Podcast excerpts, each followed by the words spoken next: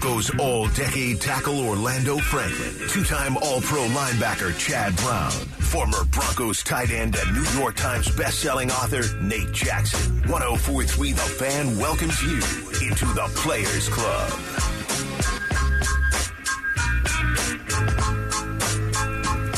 You heard it right. It's the Players Club. Welcome. Beautiful, gorgeous, late August morning.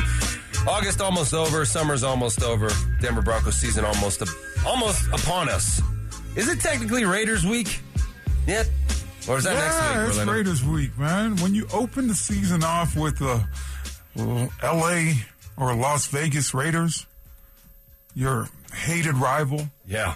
team that has had your number for the last couple years, with a coach that was here that kind of burnt this thing down.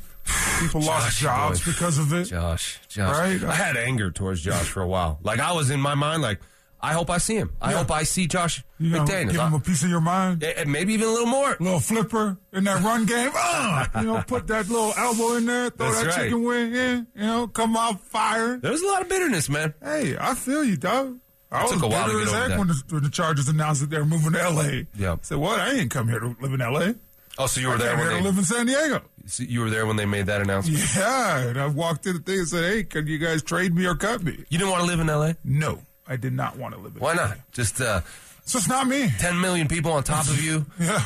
at all, at all times. Everybody angling to take advantage of you. That's not that's something you you want. So as a kid, you know, growing up in Toronto, we would uh, go up to New York every year right before school would start. We would do back to school shopping. Mom would take the bus down, you know, have Greyhound, drive all night, get to New York, do a weekend of shopping. And I hated it. Hmm. I hated how many people were there. I hated everybody on top of everybody. I hated the public transportation. I, I just, it just wasn't for me. And then when you get to play for the Chargers now, you know, there, there's only the Padres and the Chargers in San Diego. So you find yourself in LA a lot. Yeah. Right? Basketball games, hockey games, like that. I found myself going up to LA or Anaheim a lot. And I realized within the first year that LA wasn't really very similar to New York, wasn't really a place that I wanted to be. Now, of course, it doesn't snow. That's the only difference, right? I mean, but at the same time, it just wasn't for me. Yeah, LA is where good people go to be disappointed. Um, like if anything, like when you're living in LA and you decide you're going to go do something, you're going to go to a certain store and then you're going to go pick this up. There, ten thousand people have the same idea at the same time. Ten thousand people are doing the exact same thing as you at the same time. Wow. At any hour.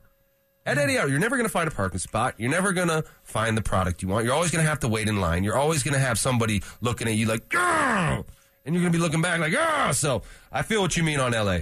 Um, but Raiders week starts now. It's kind of being obscured though by the fact that they're still trying to assemble this roster. There's a lot of finagling going on right now. Um, I just saw something come across the screen that um, Phillip Dorsett has been signed by the Denver Broncos. Is that correct, uh, Dante?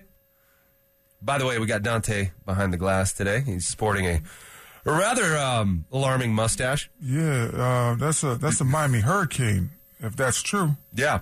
Well, uh, I just saw it flash across the screen from um, Jeremy Fowler, NFL insider. So it looks like the Broncos are adding some depth to the receiver room. Look, they're waving guys, they're releasing guys, they're adding guys to practice squ- squad, short term IR. There's a lot going on right now. We're going to keep you updated and un- unravel this uh, this tightly wound knot for you. But at the end of our show yesterday in Orlando, we talked a little bit about Trey Lance some folks on this station were upset that the Broncos didn't make that trade, a fourth round pick the Cowboys gave up to get Tr- Trey Lance on their team. You were in the building with that young man. You got to see Coach Shanahan try to implement his system and, and run it through Trey Lance. What were your impressions of him, and do you think we should have brought him in here? Um, you know, anybody that looks at Trey understands that he's raw, right? He's 23 years old. Could you imagine that your 23 year old season is going to be your third season in the National Football League? Like this guy, there wasn't a lot of football that was played. Everybody understood that coming out of college. And then you look at kind of his rookie year out there with the 49ers. He breaks that, breaks the pinky finger on the helmet, has to alter the way that he's throwing the ball all year. That was the year that I was out there, his rookie year. Um, and you could tell immediately that he had not played a lot of football. He had not thrown the football a lot. It was going to take him some time to get be able to go through his progression. So for me, you know, you, you grab a guy that hasn't played football, you put him in the most complex system from a quarterback and skill position set right? Where you have these different concepts and it's about the motions and you could call a play to a two by two side. It could, you could be in two by two, call a play and it means X, but you could be in three by one, call the same exact play, but it means Y now. It was, he was going to struggle. So for me, I just look at a young football player. The Broncos don't have the quarterback position figured out. Whoa, whoa, whoa. Yeah. Russell, yeah. man. Okay. I get that, but there's still other opportunities. We have a new head honchos in town, right? We looked at Sean Payton, how quick it was for him to go in a different direction on a guy like Montrell Washington. That wasn't his guy. He's inheriting Russell Wilson as well. Now, the Broncos have an out next year on Russell Wilson if he's not able to fix it. And until Russell Wilson proves that he has fixed it, I don't know how you don't look at a guy that's 23 years old, that's going to be 23 this entire season, and people are offering up a fourth round pick and saying, hey, no. At the quarterback position, where when you do figure it out, you have it figured out for 15 to 20 years. For me, I definitely would have gave up that fourth round pick to bring in Trey here. Even assuming the risk that it might destabilize the quarterback room and make things less efficient. I mean, do you think competition for Russell Wilson would be a good thing? The pressure of having this guy that you traded three first round picks to get in San Francisco and coming in here what type of pressure do you think that would put on Russell? You think that would be a good thing for him? Or do you think it would create some tension in there that didn't end up translating to wins and better offense? I mean, I've never been on a team where a quarterback controversy really served us well. Mm. I, can't, I can't, and it was high school, it was college, it was pros. It always mucked it up a little bit and and uh, created some confusion about who's our leader, what are we doing. It pays to have, or it pays to have offensively and you know this because Peyton was was there every day, taking every single rep. Yeah. Isn't it good to have, to know who your guy is when it's you're not, in offense? It's not a controversy until the quarterback makes it a controversy. So, what do you mean by that? I look at Tom Brady. Well, Tom Brady, look how long they were trying to, you know, they were literally trying to have a plan for the future with Tom Brady. Right. Right. He's so like, nah. They brought in Jacoby Brissett. Okay. Tom's like, Kid's not ready.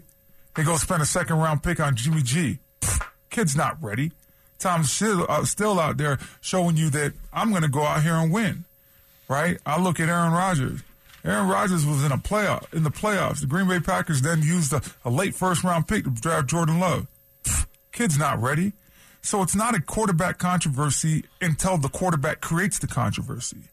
So in 2011, when I got here, Kyle Orton created a controversy out there, not going through the progressions the right way, not winning football games. You're losing football games. Tebow it, time. It's Tebow time. You got the, the fan base is ready, right? So the quarterback is the one who creates the controversy. Trey Lance came in here. Nobody's saying, "Oh my goodness gracious, we're going to sit Russell Wilson down for Trey Lance." Nobody's saying somebody was no, saying. No, nobody would have been D-Mac. saying that right at the get go. Maybe, but I mean, we got to see him. Got to take a look at Trey Lance. I, I don't know, man. I mean, I think more people would have been pounding on the table for like a Taysom Hill package more than anything right now. Right now, Russ goes out there and the first three weeks looks god awful. He well, he created that quarterback controversy now. Yeah. Well, it's an interesting conversation, fascinating because the Shanahans clearly know how to develop quarterbacks. They have an eye for what the type of quarterback they want. They traded up to get Trey Lance. They gave him an opportunity and decided, no, you can't operate the offense. We're going to deal you for a fourth round pick. Uh, Sean Payton may be cut from the same similar cloth from the Shanahans, at least the way he views quarterbacks. Maybe that has something to do with him not bringing them in. Maybe there's more to it. Um, there's more to it all the time. And the Broncos right now are trying to assemble their 53 man roster. We thought based on yesterday, Marquez Callaway, he's on the team. Lil Jordan Humphrey, he's on the team as far as the wide receivers go. Those guys have both been waived um, and released conversely since then. And the Broncos just signed a new wide receiver that wasn't part of the training camp process here at all. A veteran in the NFL. We'll share that with you next.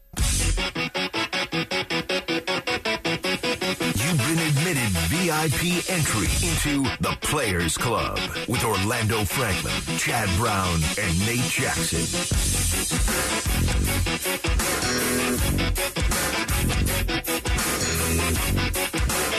Yep. Trying to get my mic on. Turn, turn the snare up in my headphones. I can't hear the snare in my headphones. Dante Alighieri. Dante's Inferno. Have you checked it out yet? You have not. You're 24, you never even heard of it, but your name is Dante. Wonder if Sean Payton's ever heard of Dante's Inferno. I bet he has.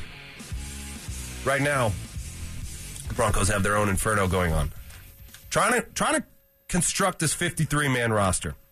And it's not easy when you are literally scouring the releases from every single other team. George Paton talked about it a couple of days ago. Or was that yesterday? He, he spoke yesterday. Yeah. 1,400 guys, he said, that we're going through. He said they were going to be there till 5 or 6 in the morning this morning. You wonder if they even left the building. Because those guys Roll are. that thing in, right? You just yesterday you come to work, you got to bring two outfits, right? How, what was the latest you ever stayed in at the, at the, at the job? couch? Yeah, in San Francisco. Uh, just slept there. Did you- Yeah, did you have your own office, there. or were you like- Yeah, I had my own office with a Oh, that's cool. futon in it. So They gave everybody futons. sorry. No, my office did not have a futon. My father-in-law's office had a futon in it. That I went in there a couple nights and I was like, "It's two thirty, dude. I got to be back here at five. Like, He's like, go ahead. yeah, let me just close my eyes right here on this couch for a little bit. Wow. Set five alarms. Make sure I'm good to go. Yeah, right. So the Broncos pulled an all nighter. Broncos brass last night, and they're trying to assemble this 53 man roster. The receiver room was one of the most interesting pieces there because of, well, the injury to Jerry Jeudy, which changes the way you have to look at things. He's not going to be available maybe the first couple weeks, but he's not on short term IR. He's part of your, you know, uh, 53 man roster. And so is Courtland Sutton. So is Marvin Mims. Uh, but who else? Because they let go Lil Jordan Humphrey, who appeared to have made the team, and they let go um, what Marquez Callaway, who appeared to have made the team. Well, the news just came down that the Broncos are expected to add Phillip Dorsett to their receiver room. Phillip Dorsett, a 30 year old NFL wide receiver, went to the U, mm-hmm. 92 career games, played in 15 games last year, started two of them, had 20 catches for 257 yards and one touchdown last year for the Houston Texans at the age of 29. His first two years in the NFL, he was with the Colts. Three years after that, he was with the New England Patriots. And then in 2020, he was out of football. 2021, bounced around a bit. 2022. And actually, worth noting, in 2021, COVID year, right? well, no, 2020 was a COVID year. He didn't play in that one at all. But the 2021 year, he bounced around three teams Houston, Jacksonville, and Seattle. Mm-hmm. He ended up in Seattle with Russell Wilson for a couple games. So you wonder if Russell's influence at all helped Phillip Dorsett get here. But he doesn't profile like a like a big receiver. He's a 5'10, 192 pound veteran. Yeah. Your initial thoughts on bringing in Phillip Dorsett?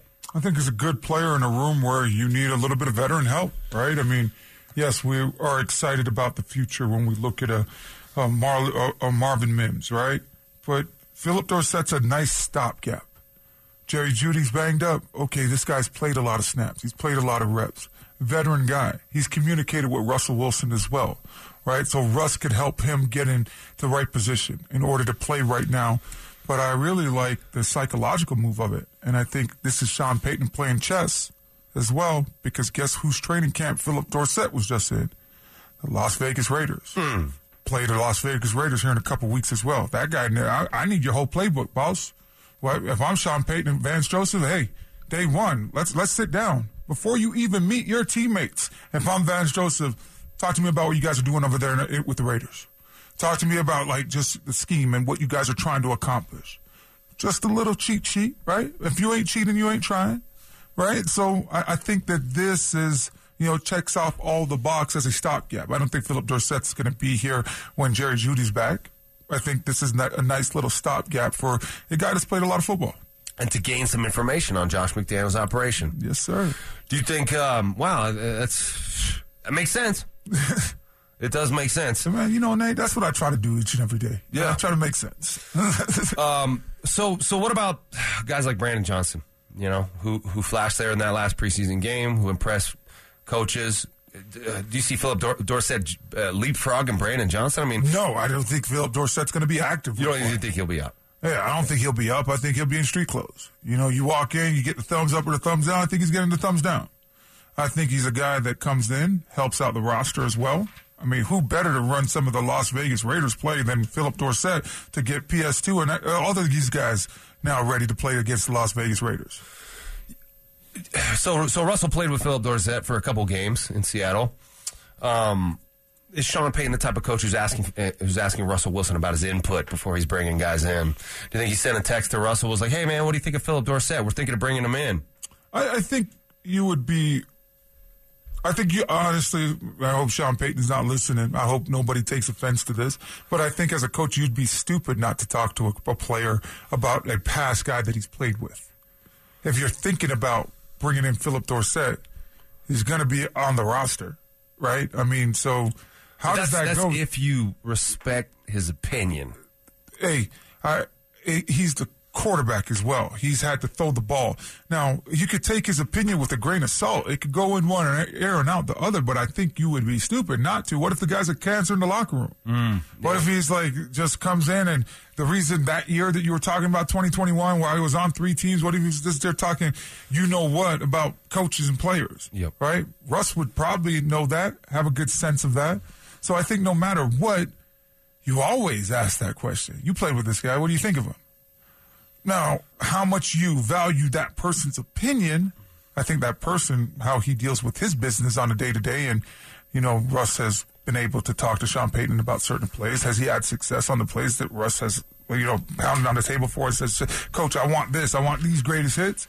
If he hasn't, maybe you don't listen to him or his his word doesn't weigh nothing on you when you talk about a guy like Phillip Dorsett. But if Russ has gained some credibility, maybe you do look at his opinion on that a situation like that.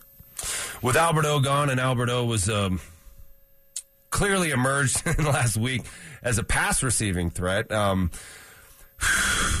the, and we're going to get into this as we go, but um, the idea was that he wasn't complete enough as a football player to keep around, and I think that's why Sean Payton let him go. But undeniably, you lost a weapon there through the air. Who are Russell's weapons going to be through the air this year? Because you know Sean Payton likes to air the ball out. Um, every single one of these first three preseason games, he's thrown the ball significantly more times than he's run the ball. He's going to be a throw first uh, coach, in my opinion. Um, but who's going to be those guys catching the passes? Michael Thomas, 149 catches as a wide receiver for the Saints under Sean Payton. He likes to feed the beast, right? Yeah. He likes to feed the beast.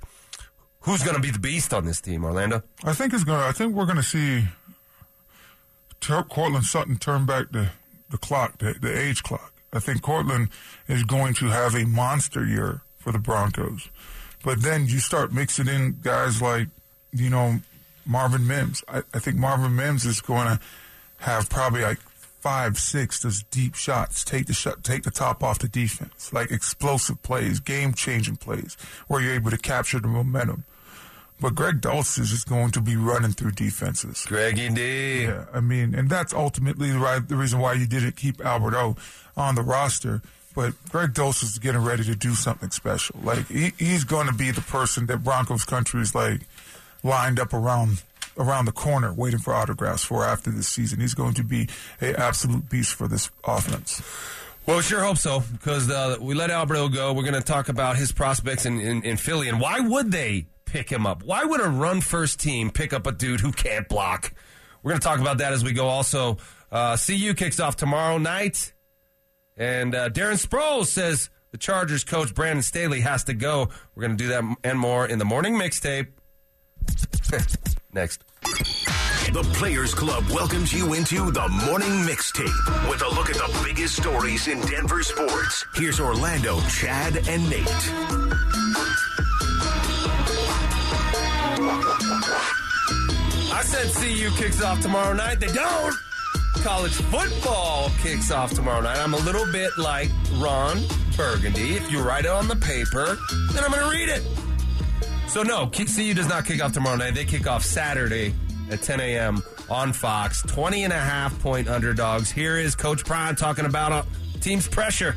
Well, they came here because they wanted it. They came here because they wanted the light, they wanted the smoke, they wanted the attention, they wanted the focus, they wanted the love. I mean, but also you got to understand there's an opposite of that as well that you got to be willing to accept when you want all and desire those things.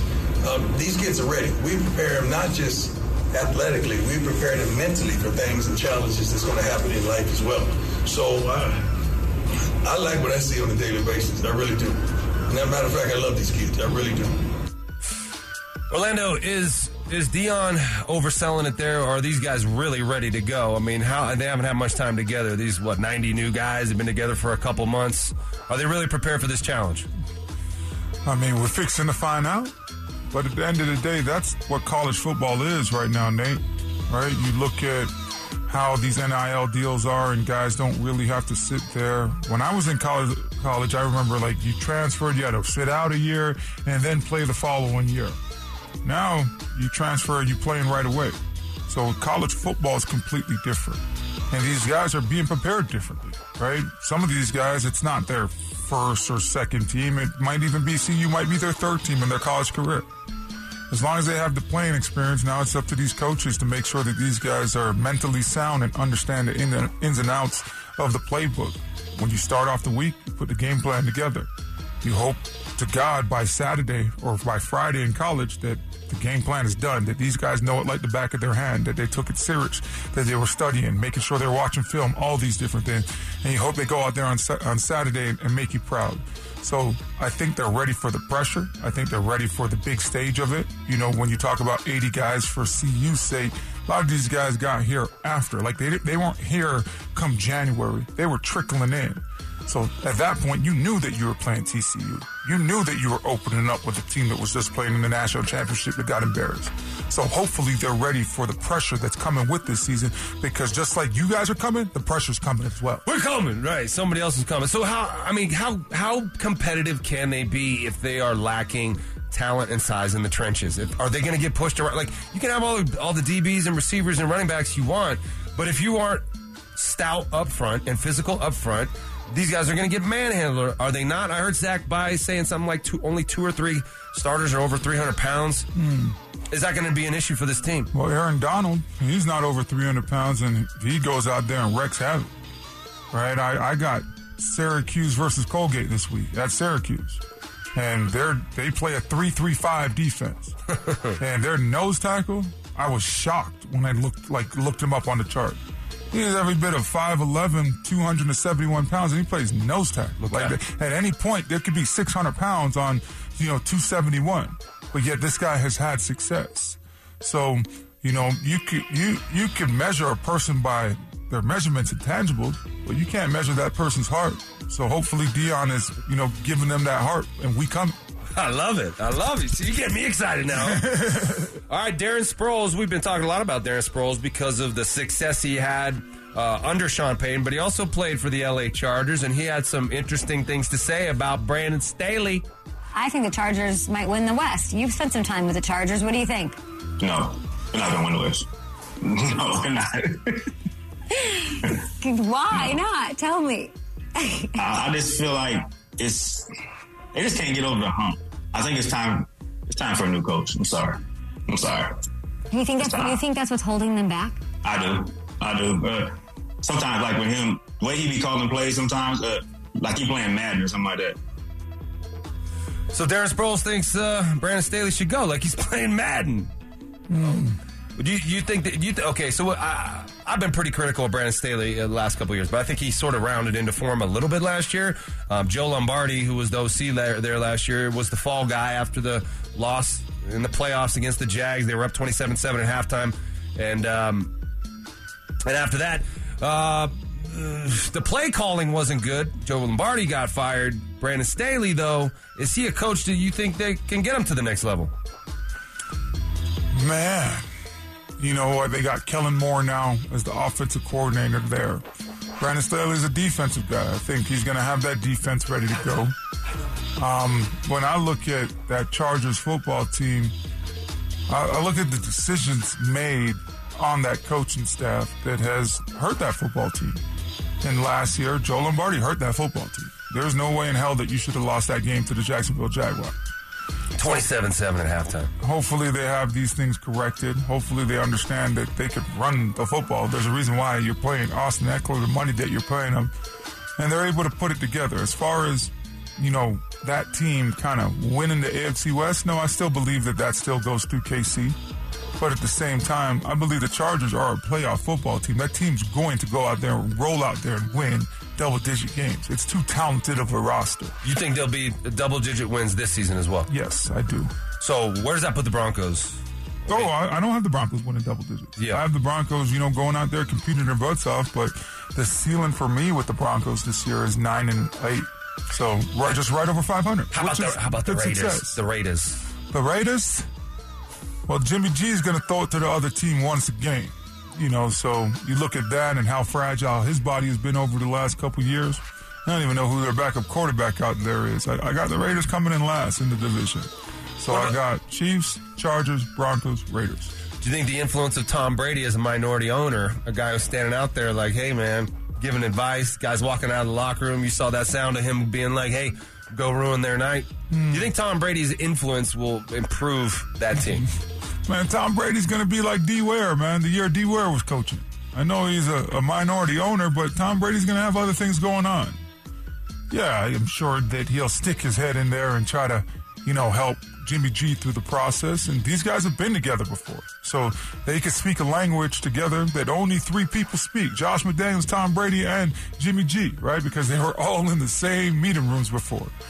But I, I don't think that that influences wins out there. You still got Jimmy G. He's still going to throw it to the defense once a game.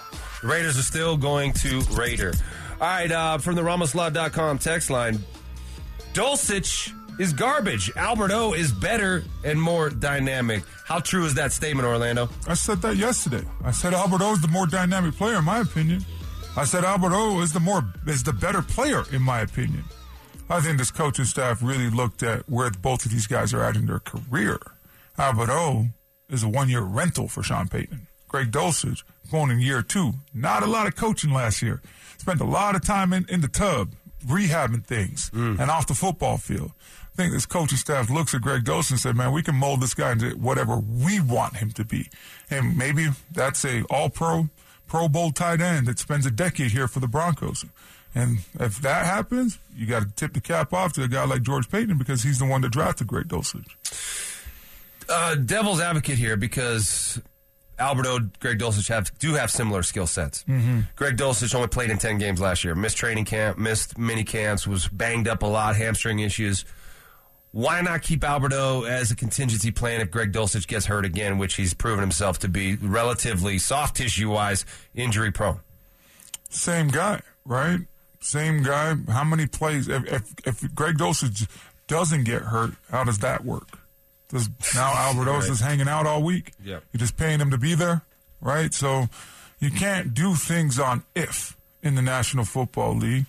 You only get 46 guys active on game day. You got to do the best thing that you can do each and every week to try to win a football game. Yeah, to be clear, I agree with the move to send Alberto um, packing.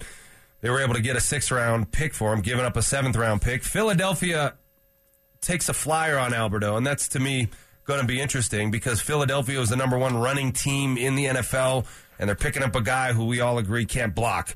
So how's that going to work out for them? Uh, maybe they have an idea that the only way they can get over the hump and beat the Chiefs because I've talked to Coach Shanahan before about the lessons he's learned, M- Mike Shanahan about the lessons he's learned as a coach. And he coached in Super Bowl and lost those games before he understood what it takes to win in the Super Bowl. And for a coach who makes it to the Super Bowl, it's not an and loses, it's not enough. They're not like, "Oh, everything's good."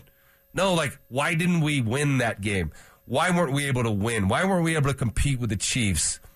at that stage, yes, our running game was good, but maybe we were lacking a dynamic. And what Mike Shanahan told me was that he learned that if you don't have a strong running game in the Super Bowl, you're going to get beat. Hmm. You may get to the Super Bowl on the strength of a passing game, but you get to that game and you can't run the ball, you're going to lose. Maybe the maybe the converse is true as well with the Eagles, they realized they got to the, the big dance and they needed to compete through the air and more effectively to beat the Chiefs. All right, uh, what does Mike Klis about think about all this stuff going on? He's been following the cuts, the waves, the the signings, the injured reserve. Mike Klis going to join us next. You've been admitted VIP entry into the Players Club with Orlando Franklin, Chad Brown, and Nate Jackson.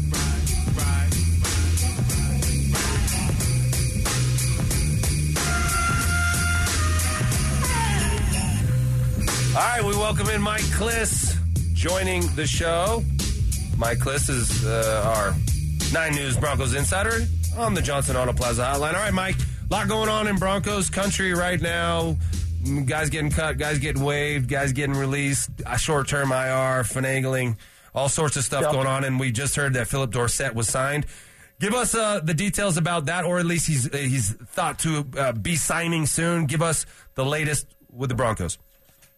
Yeah, I don't know um, too much about that other than, uh, you know, they only left uh, three healthy guys on their, uh, you know, original 53 uh, with Jerry Jeudy down a couple more weeks.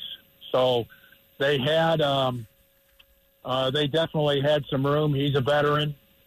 And uh, I'm not sure, did he put, does he have a background with, uh, I know he was a Colt forever. Does he have a background with Sean Payton? I'm not sure. No, he doesn't. He's got two games with Russell Wilson in Seattle in 2021, but uh, nothing with Sean Payton. Okay, yeah. So, um, you know, that's uh, that's one move, and so there'll be, um, unfortunately for for another player, there'll be another cut today.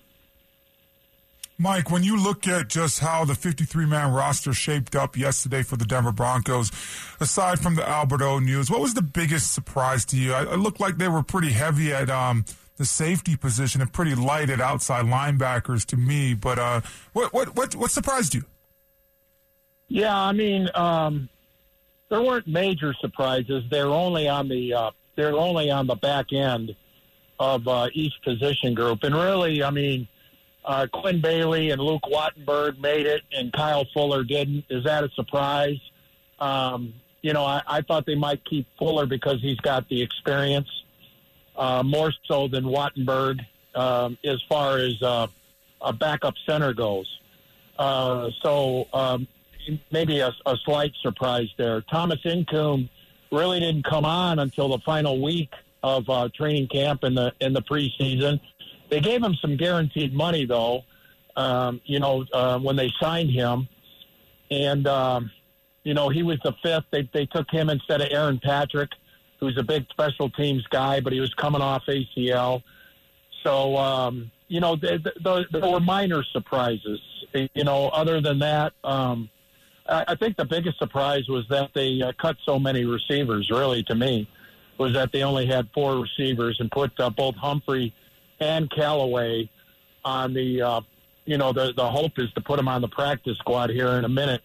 Uh, but um, yeah, I was a little surprised. Callaway, I think, uh, had a disappointing uh, camp and a disappointing preseason, and uh, they they were expecting more from him. Humphrey came on late, but uh, apparently uh, you know, it's kind of like Albert O, too little, too late. So, and then uh, that they took Lutz in, instead of Ma- Maher, um, you know, that's you, you knew that was happening because uh, people who talked to Sean Payton had reported that uh, a week ago. So you knew that was a possibility. Just didn't think Lutz would get uh, cut, or they were looking to cut uh, Lutz uh, from the Saints. So. Um, yeah, th- those were those were it, but but on the minor side of surprises. Okay, Mike, help me untangle this wide receiver web a little bit because you said Marquez Callaway, Lil Jordan Humphrey let go. They're just kind of floating out there right now, right? Anybody can pick them up. And what about like Montrell Washington, Taylor Grimes? Have those guys been signed to the practice squad? Have they assembled the practice squad? Also, and I know there's a lot of questions, but we are waiver uh, priority number five, right? So there's a lot of moving pieces and, and guys that they're trying to claim and don't know if they have access to them yet. W- w- how is this going to shape out? Yeah, the waiver uh, you find out at 10 p.m. So shortly here, um, who's uh, who uh, got claimed on waivers and who didn't. Okay. Um, if those guys that get claimed, they're they're gone. Um, guy to watch there, I would think. Uh, Montrell Washington would be a guy to watch because there was a lot of interest in him as a returner last year when he came out. That's why the Broncos drafted him number five. and he's got a full season of experience. You know, he struggled, but all rookie returners struggle.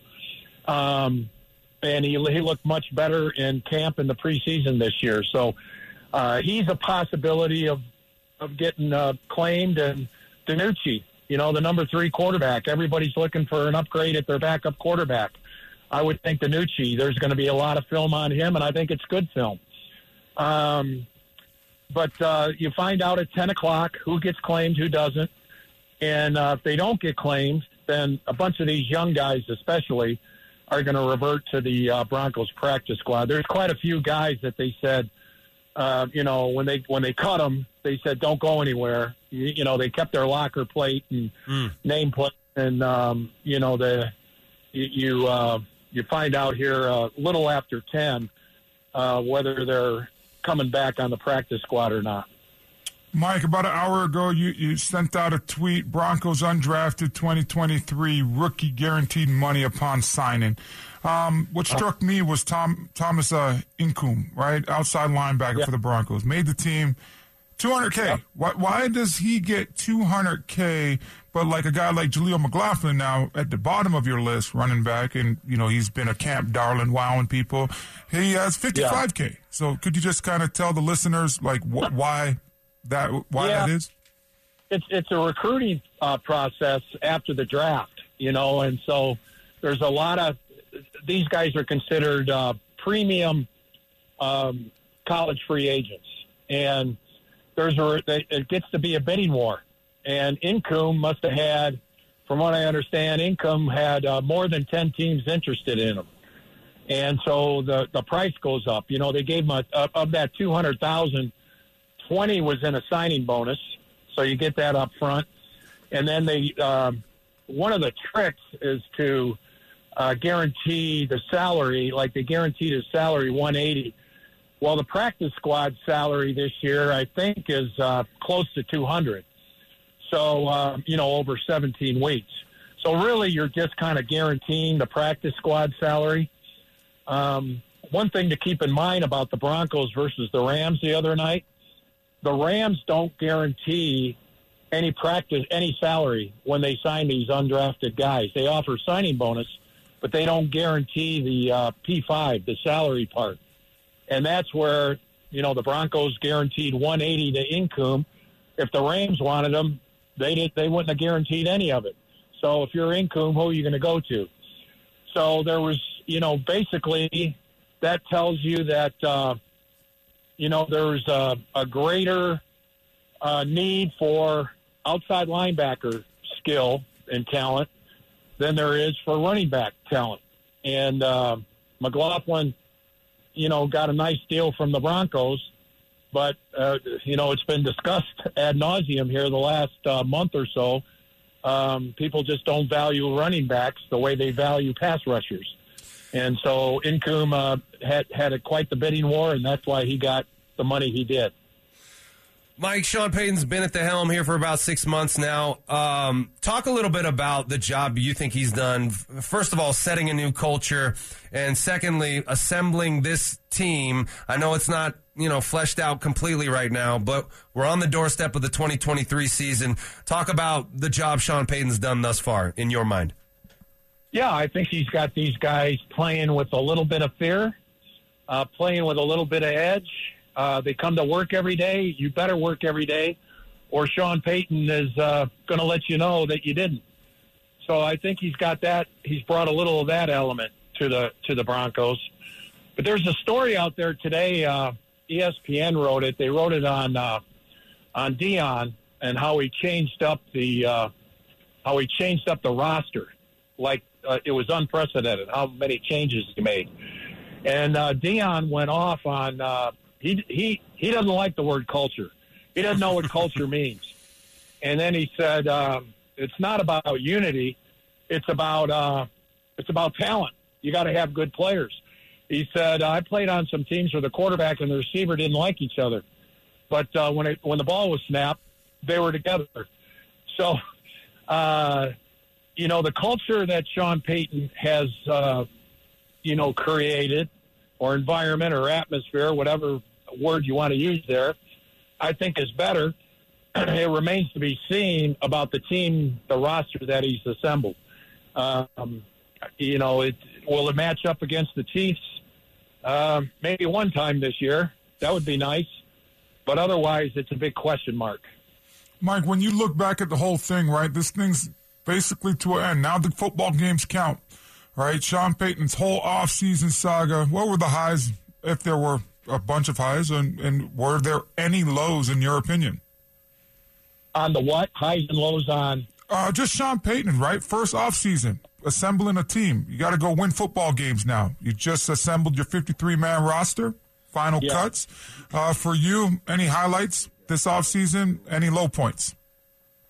Well, I thought they, um, you know, the fourth series against Arizona on offense was was uh, was a highlight. I thought, um, you know, when he sent them back out there after they uh, struggled those first three series, and it got uh, it got a little confidence boost, and I and, and it kind of carried over the next couple of weeks in training camp offensively for this team. Um, you know, I thought Jaleel McLaughlin, we've all talked about him. Uh, he definitely flashed, uh, had a marvelous game against the 49ers. As, as you know, the, he wasn't hitting anymore. The secret was out. And so they put him on the team.